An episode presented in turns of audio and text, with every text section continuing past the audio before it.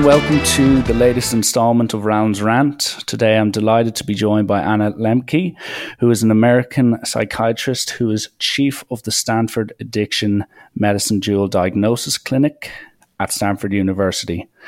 She is also the author of Drug Dealer How Doctors Were Duped, Patients Got Hooked, and Why It's So Hard to Stop. Anna also recently appeared in the Netflix documentary The Social Dilemma and firstly, thanks a million for coming on the show, Anna. And how are you keeping today? I'm doing well. Thanks for having me. I'm pretty excited to be speaking to folks in Dublin.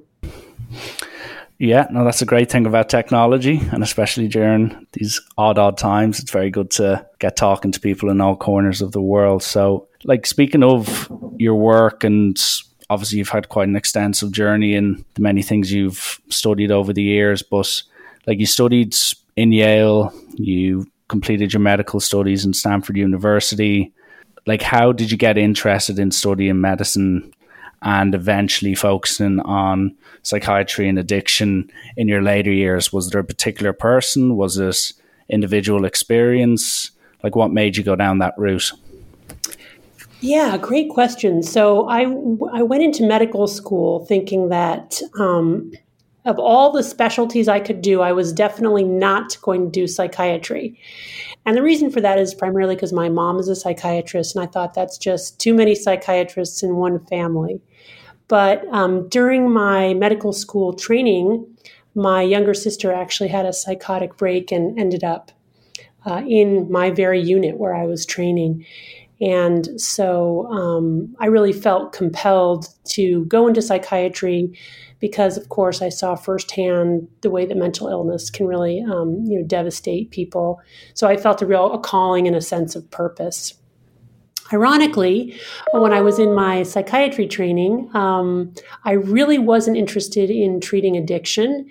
Uh, I had, first of all, I hadn't received much training in medical school or even in psychiatry residency around how to treat addiction. We were taught that wasn't a medical illness, that was a social problem or a moral problem, not the purview of healthcare providers. But as I was starting to see patients early in my career, I, I realized that um, they just weren't getting better, and that the underlying factor seemed to be ongoing substance use. So instead of pivoting away from addiction, I decided to pivot toward it and really um, learned as much as I could about how to treat addiction. I learned from my patients, I learned from colleagues who were doing that work. I read, I went to conferences. And what I discovered was that once I started uh, treating my patients for their substance use problems, in addition to their other mental health problems like bipolar disorder, depression, anxiety, they got a whole lot better. Um, and their families got better, and their colleagues got better. It was sort of this amazing ripple effect, and I, I got very excited about the work. And really, for the last 20 plus years, I've specialized in treating patients who have some kind of addiction as well as a co occurring mental health problem. Okay, yeah, I know it's it's it's very noble work and it's very interesting work, and like I now have a brother who lives in America. He's married in America now, and I'm not saying all the time, but he always harps on about the opioids issues in America and whether it's the new president, whether it's a, a vice president or a wannabe president, it's always a massive, massive talking point in the media and how you're going to attack it or solve the issues. And like personally, I've I've never dealt with say some of the drugs associated with it, but even over here in Ireland, I've heard and I've seen close friends use the likes of the drug, like say codeine, and I've watched it say affect their life, their routines in a bad way. And like in most of these cases, it was gotten through maybe their parents' medication or it was given to them illegally through purchasing. But say if you look at say the United States and in say cases in which they're prescribed, a lot of people in a big cause of debate in like all countries, but especially in the United States, is it's the education around doctors. So like do you feel that the doctors currently are educated enough or aware about the opioid ep- epidemic that is currently taking place in the United States, or do you think they're very much aware and on top of the situation? Well, being aware and being on top of the situation are two different things. So you, would really have to have your head in the sand at this point, not to be aware uh, that we're in the midst of a serious opioid epidemic, but we're still not on top of it. Um, so, you know, if you think about how many opioids are prescribed by American physicians, we prescribe approximately 30% of the world's opioids here in the United States, even though we certainly don't constitute, um, you know, 30% of the global population. Uh, we also prescribe at least four times as many opioids as any other country Uh, including Canada and any country in Europe. We prescribe more than 20 times as many opioids as Japanese physicians do. And although opioid prescribing has decreased by about 30 to 40% since its peak in 2012, we're still prescribing way more opioids than we were in the 1990s. So the bottom line is we're headed in a better direction. There's more awareness among healthcare providers around the opioid epidemic, but we're still grappling with and in disagreement about what to do about it. And like with that topic, as you finished off there, you said you're in kind of disagreement as to how to approach and how to deal with this. And like whether you read different articles, the vast majority of people who study it or do research on it, they say that up to or even over a quarter of the people who are on opioids end up misusing them in some harmful way or in a way they weren't advised initially. And like, why do you think that is? Do you think that it's the actual understanding of their condition, whether it's an anxiety related thing, whether it's depression, whether it's a physical disability? Like, why do you think so many people are such a large pers- uh, sorry percentage of people end up abusing or misusing the medication that's given to them in the first place. So, what Purdue Pharma would want you to think, and what unfortunately a lot of people still believe, is that there are just some bad actors out there and they're manipulating their doctors and the healthcare system to get the opioids because they are already addicted and they're kind of ruining it for the quote unquote good patients. And although it's certainly true that there are people who already have opioid addiction and try to get pills from doctors and never were seeking um, any kind of bona fide healthcare treatment, um, it's also very true that you can be a person with no history of addiction, no family history of addiction. You can have a serious medical illness, including severe pain, go to your doctor seeking help, get an opioid from that doctor, and end up addicted to opioids. And the reason for that, Richie, is really simple opioids are addictive. So, like, we don't really need to make up a whole lot of other reasons. There certainly are other reasons. There are lots of risk factors for addiction. We know there's a genetic component. About 50 to 60% of the risk of getting addicted is inherited. So if you have a biological parent or grandparent with addiction, you yourself are at increased risk to become addicted. Poverty is a risk factor. Multi generational trauma is a risk factor. Co occurring mental illness is a risk factor. But another really important risk factor that people forget is simple access to the drug. So if you go to see a doctor who's really freewheeling with their prescription pad and you end up taking opioids every day for a pain condition, you can very quickly build up tolerance and dependence to where it's hard to stop. Not only that, you feel like you're medicating your pain, but really, opioids taken daily long term can make pain worse because they change the pain threshold. So people can get into a really vicious cycle where they feel they're medicating their pain. They do get relief from the opioid when they take uh, when they take it, they do get relief of their pain, but they're really medicating withdrawal from the last dose and not the underlying pain condition. And eventually, people end up on very high doses. Then all of a sudden, their doctor's reluctant to prescribe it, but they don't feel they can get off because of the debilitating opioid withdrawal. So then they seek out illicit sources like heroin or illicit pills or even fentanyl. So it's a gradual process, but no one is immune, Richie. And I think that's the really important message. These substances simply are addictive. It's probably an overlooked point when a lot of people make off the cuff remarks on it. And like in, say, your book, one of the the clear messages is that you want to get the message across that basically there's a negative view on addiction by people who find themselves addicted, whether it's alcohol, whether it's drug related, or anything else. But you're basically one of your things you'd like to grow more awareness towards is that people should be more aware of this and they should be if they're suffering from a drug related issue or an overdependence on an opioid or even more class A type things like cocaine or whatever, they should feel comfortable to actually ask for help and extend their arm to experts or friends or family. And I'm just wondering why are so many people when it's a an over reliance on say an opioid or say if it's to do with something like heroin or even cocaine why are so many people not willing to accept that they actually have a problem in the first place one of the symptoms of addiction is a phenomenon called denial. And denial is the situation wherein, when people are deeply in their addiction, they literally cannot see cause and effect. Another way of saying that is they really do not attribute their very serious life problems to the drug that they are taking.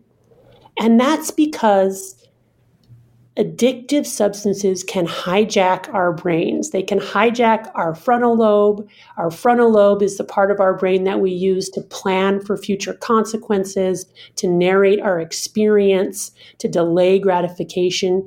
People lose that capacity when they're in the throes of an addiction, which is why it's so important to give people the opportunity to be off of their drug for a period of time, usually the, a minimum of about four weeks, so that they can look back and see the connection between their drug use and the dire consequences as a result of their drug use. So, so I think it's you know it's really important to recognize that when people are in their addiction cycle, they really can't clearly see the impact of their addiction on their life. Now, having said that, there are also people who really are able to see what their addiction is doing to their lives and the people around them, and yet still can't stop.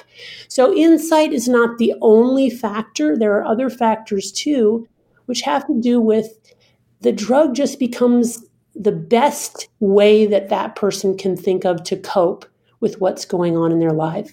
They don't have other tools. And so, part of helping people stop using addictive drugs is to give them other adaptive coping strategies and also other sources of dopamine, right?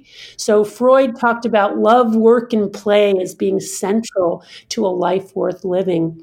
And a lot of people who use drugs don't have any of those things. They don't have love, they don't have work, and they don't have play. So part of our job as a society is to make sure that people have access to alternative sources of dopamine. Okay, and would you find now, like I'm, I'm speaking on behalf of the Irish public here, we've just gone into a, a six week lockdown in which, you know, pretty much all shops are closed. There's not really many alternatives apart from sitting at home or going for the odd walk, even though the weather is quite, quite poor. And like, obviously, it's the same all around the world. There's restrictions everywhere you look.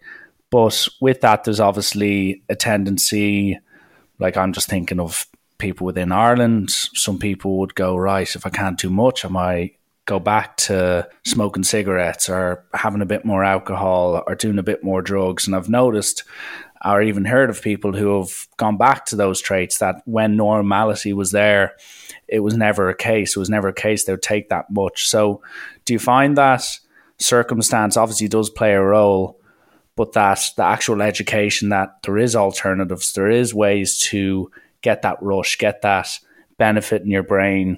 Do you think that's the root of the problem where certain things, whether it's, you know, the health side of it, whether it's fitness side of it, whether it's other hobbies or other ways to deal with it, that's really what the main focus should be to prevent people, as I said, using the crutch, which is ultimately in the shape of a drug or alcohol or whatever it may be? So, all around the world, the data are showing that people are drinking more, they're smoking more, they're using more drugs since the pandemic and sheltering in place started. Um, they're also eating more. So there's been, you know, on average, a 20 pound weight gain here in the United States uh, by some uh, studies because people are sitting at home, they can't go out, and they're just trying to find a way to comfort themselves. But Richie, I think you're really right. We have got to get more creative around how we get our dopamine and soothe ourselves because the truth is that you know, potato chips and nicotine and alcohol, they definitely work well for a while, but they ultimately stop working because the brain adapts to those high levels of dopamine. Not only that, when we ingest high dopamine substances, we essentially put ourselves into a clinical depression because we d- deplete our own sources of dopamine. So the trick really is to avoid those substances and find other ways of engaging in the world, even if the world is a very locked down and limited place. I'm coming out with a new book next year called Dopamine Nation Finding Balance in the Age mm-hmm. of Indulgence. This is going to be published by Dutton Penguin Random House in August 2021. And the book is all about how we can find alternative sources of dopamine and why it's so important, based on what we know about the neuroscience of addiction, to avoid high dopamine drugs, whether it's potato chips or chocolate or our smartphones. Hmm, and like, obviously, there must have been extensive study done while writing that, and I'm sure the circumstances we've all faced over the last several months has kind of limited the options we have. But like straight off the bat, is there anything? And as you even said there, if it's not in the form of alcohol or drugs, social media is always you know in your pocket. It's always an arm's reach away in the shape of a phone. Like, is there any even advice or tips you'd give? Because there'll be a lot of people listening to this that you know may or may not have issues with alcoholism or might never have touched a drug in their life, but then they look at their average time on a phone, it's 10 hours a day.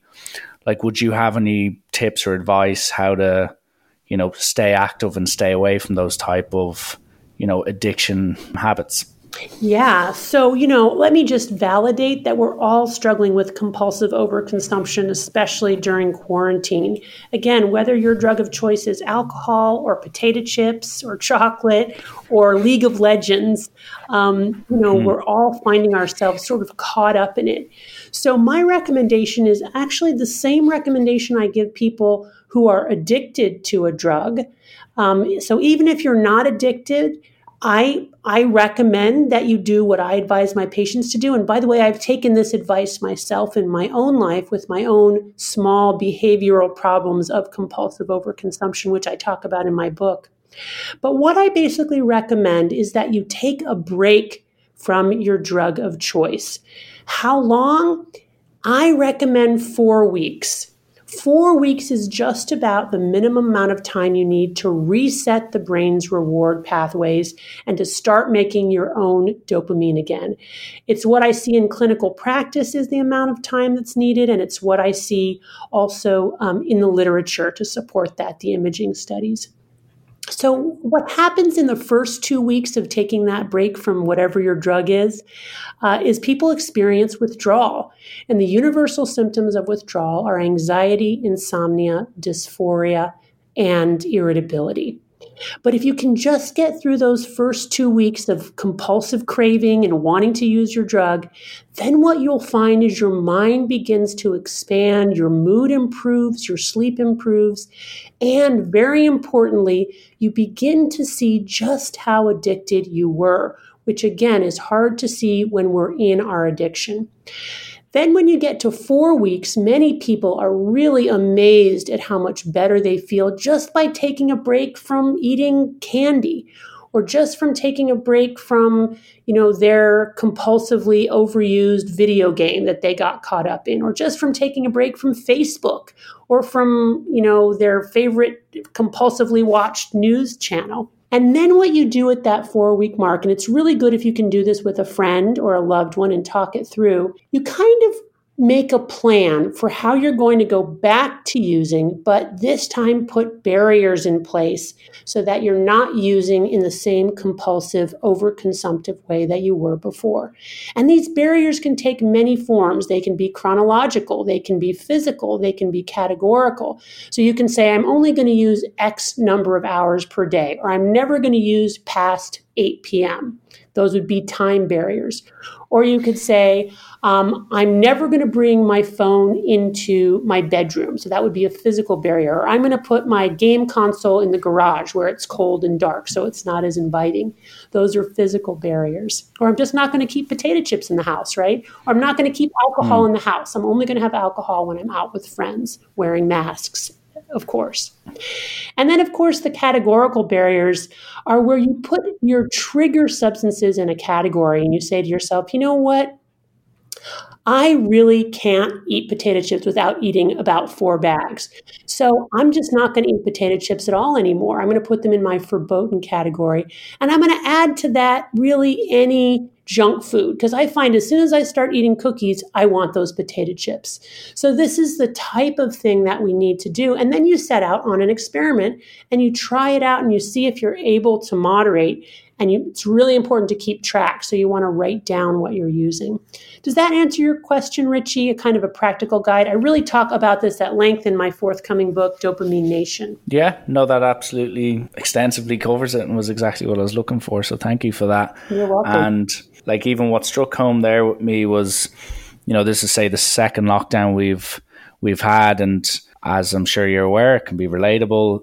A lot of people, their jobs, their routines, whether it was fitness related or sports related, all that got taken away. And you were spending a lot more time with yourself, your thoughts, as opposed to being out and about, whether it was with college work, whether it was with friends, whatever. It's found that I found myself that I was very much really diligent with my phone use. I was always like, right, no more than two hours a day. I know it's probably more than I should, but two hours was a good limit. And then once the lockdown came in, I found it being three, four, sometimes five hours, which was what I didn't want. And once that got out of control, you spoke there about the barriers where I went, right, well, there is apps, there is settings I can put on my phone. So simply by putting a, a 45 minute uh, limit on my Instagram usage, suddenly it just shot way below two hours because I still had the option there to, you know, extend the limit because I'd get a notification on my phone. But the fact that that barrier kept coming up, it would constantly remind me of why I wanted to do it, as opposed to there being no resistance and no barrier. And that kind of leads me on to the next topic. And obviously, you featured in the social media documentary, which has you know gotten very good reviews. It's raised awareness to such a topical debate that's going on worldwide about social media, the positive and negative effects it has, and like when I asked a lot of people to send on their questions, a lot of people in their twenties, a lot of people even younger than that, were saying that since lockdowns come in, they found that their usage has just skyrocketed. Some people have even admitted to having their phone usage at 10 plus hours a day. And I know it might kind of cross back to what you were saying about finding distractions, why not to take drugs or not to use alcohol or something like that. But a lot of people were asking, you know, how can you limit social media usage during these times of isolation when it's just so kind of tough to resist the to resist the temptation to actually just to look at your phone because as I said it's more often not the closest thing to you. So, again, I recommend simple, practical tips that involve setting limits on the number of hours, keeping track actually of what you're doing, because when we don't keep track, it's very easy to convince ourselves that we're using social media or our phones less than we really are. I really recommend that you take one day per week where you don't go on the phone or on social media at all. So, this can be really hard because, you know, what happens is we essentially create a mental construct of our phones in our brains. And we always know where that phone is. It's like become a part of us. Yeah. And so if we have to spend a whole day where we're not touching it and we're not tapping it and we're not swiping, it feels actually really scary and anxiety provoking. But I bet if you try that, what you'll find is about 12 hours into the day, you're kind of starting to relax and you're able to not think of it every five minutes. And again, it's just really important to do that to sort of reset the brain so that you don't have the construct of the phone occupying so much of your frontal lobe and you're able to think about and do other things if there's a particular app that's like poison for you, that once you start, you're just down a rabbit hole, again, that's the app that I would suggest maybe you're getting addicted to. And that one you would want to delete for a whole month and not use it so that you can kind of get your brain back to an equilibrium. And just so people know, the, the symptoms of addiction can be remembered by the three C's. The first C stands for control. So, out of control use. I just planned to be on social media for an hour, and three hours later, I was still tapping and swiping. That's one symptom of addiction. The other is compulsive use. I don't even want to use, but I'm still using. So, there's that level of automaticity and a whole lot of my brain real estate taken up by thinking about using. That's compulsive use. The last one, the last C, is continued use despite consequences. So even though being on my phone or really using any drug is getting is interfering with the time I spend with my children or the time I spend with my uh, my spouse or the time I spend doing my work or cutting into my sleep. Those are serious consequences. So if you notice any of that happening with your engagement with your device, no matter what you're using on the device, you want to think about taking a month break. And then, in terms of once you get it under control, I still recommend one day a week where you just say, I'm not going to touch it today. I'm going to try to go through the whole day. And then, you know, you distract yourself with other things. You know, we often think about replacing one drug with another. It's like, okay, I'm not going to smoke pot, but I'll play video games. Or, you know, I'm not going to play video games, but I'm going to drink beer. But the truth of the matter is, that's not that effective a long term strategy because whenever we're using addictive substances, there can be something called crossover addiction. So we can very quickly develop tolerance to another drug. I recommend instead that you do something that's effortful and hard, like something creative. Make something or exercise is effortful and hard and associated with a lot of dopamine. Go out and move your body.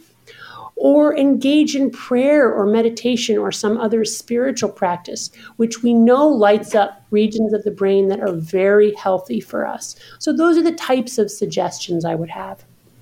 Okay, and like I, I, I actually had a an author on. I don't know if you've heard of him before, Adam Alter, and he wrote a book called Irresistible, and he was stating that like people nowadays who would say have a huge reliance on their phones, they'll end up spending 12, 13 years of their lives actually just staring at a phone.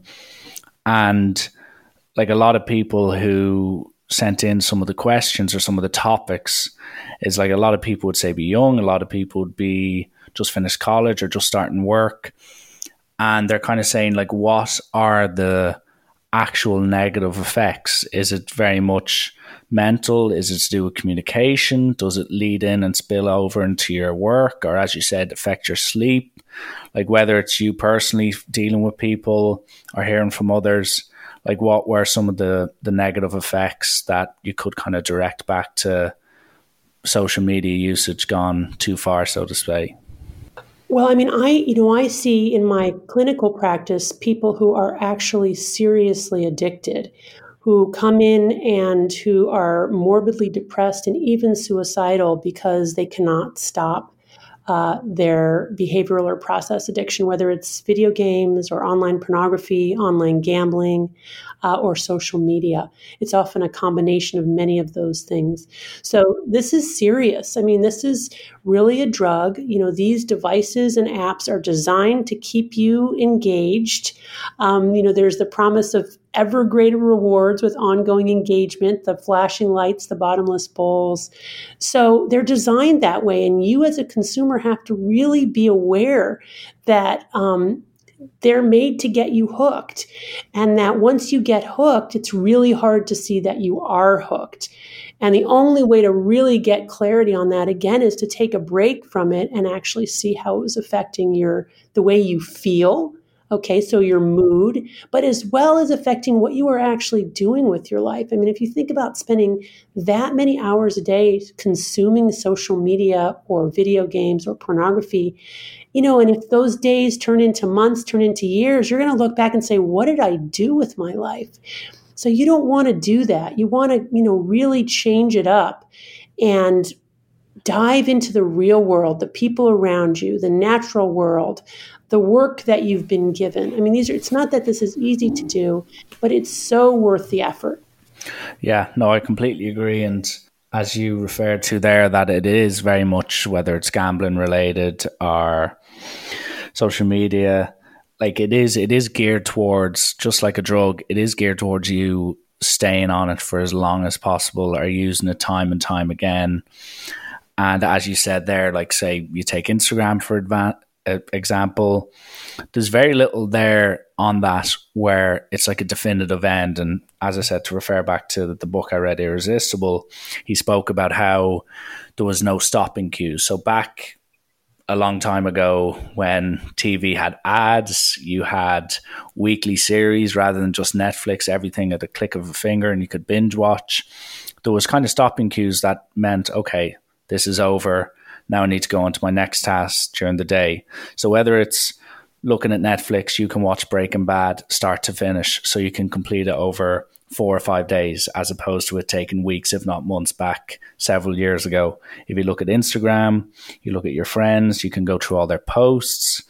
You can go through their stories. You can then explore what other people are doing. There's a bottomless pit of your, like, basically just screaming out for your attention and your kind of eyes just to be kept glued on it. So that's one of the big things, especially with Facebook, especially with Instagram, that means that people can just get sucked into a deep, deep hole for an hour, two hours, three hours. And before they know it, like you said, they're looking back on where did that time go? Why was I doing that?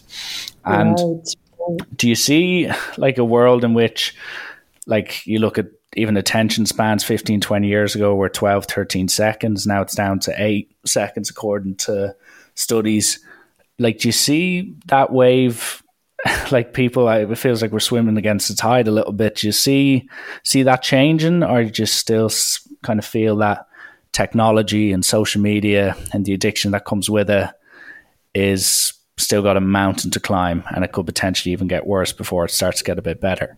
Oh boy, I think we're in for struggling with this problem for the next century at least. I, I, think we're only now just beginning to recognize the dark side of this technology and the way that we're all getting caught up in it in a way that's not beneficial.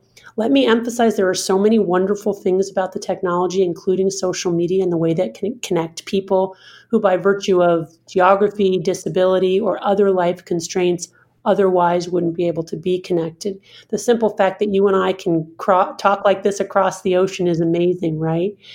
But it's really important to begin to have a very active discussion about the dark side of the technology and the way that it really can, again, hijack our, our brains and get us addicted. You know, sometimes people will ask me, well, I don't really believe that people can get addicted to social media or pornography or gambling because it's not like a drug. And all I can say to them is in my clinical practice, the natural history of addiction to those behaviors is identical to the natural history of addiction to drugs and alcohol. People start out using for fun or to solve a problem. Often the problem is something like anxiety, depression, insomnia, boredom. But whatever the reason, they go from occasional use to daily use. Then, when they're using daily, they build up tolerance. They need more and more of the drug to get the same effect. They need a more potent form to get the same effect. This is going up in the levels in your video game, for example or just spending more time uh, on you know on social media uh, and then eventually they get to a point where when they try to cut back or stop, they go into withdrawal. And so, you know, it really is the, these devices and these um, these apps really are addictive. And I think that's the part that people are only just beginning to recognize. Hmm. So, like, would you even, as you were saying there, like that four week challenge, especially now, like I'm, I'm thinking there'll be a large part of listeners here that will be Irish, like now would maybe be a good time considering you're not missing out on people going on holidays, people living their their highlight life, so to speak. Now, if someone was like, "Oh, I'm on Twitter all the time" or Instagram or whatever, do you feel like now could be an ideal time for them to test that to see after the two weeks of withdrawal to try push on that to see like how bad maybe their issue could be uh, deep down Yes, Richie, I agree. It's actually a wonderful opportunity to try a period of abstinence. Because people aren't going out to bars and to parties, it's that much easier to stop. The national and international data show that more people are getting into addiction treatment since sheltering in place and quarantine and the pandemic started because they don't have the same access to their drug of choice.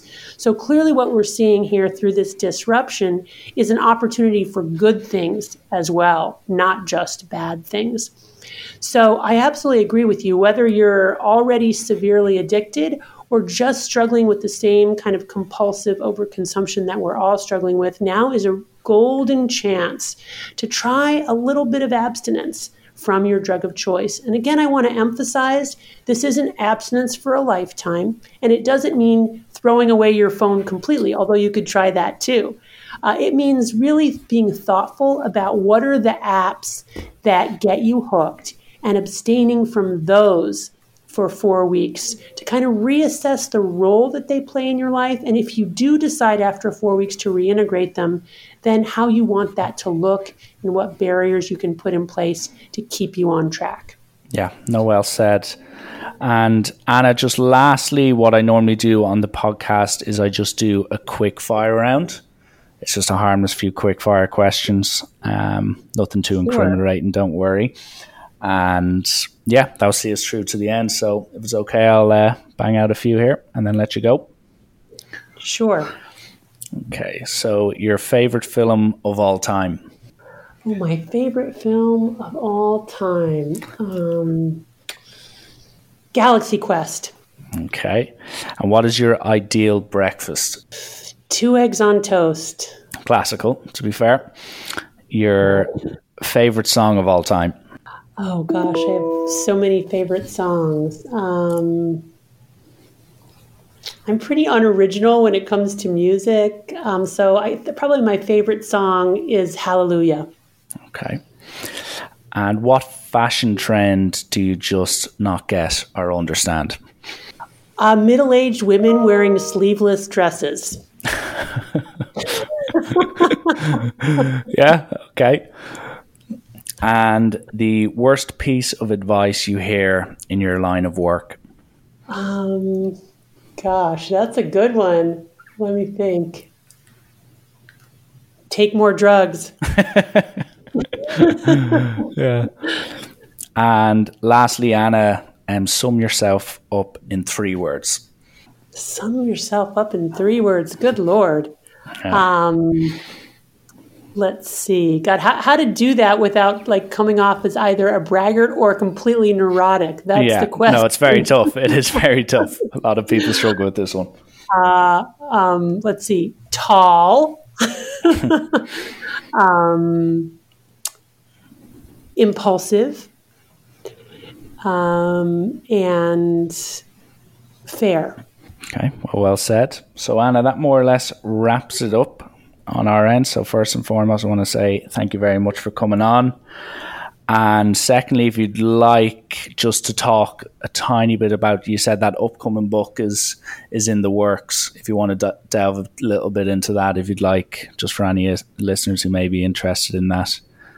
Sure. So thanks for the opportunity. It is, again, it's called Dopamine Nation Finding Balance in the Age of Indulgence. It's coming out in August 2021, published by Dutton Penguin Random House.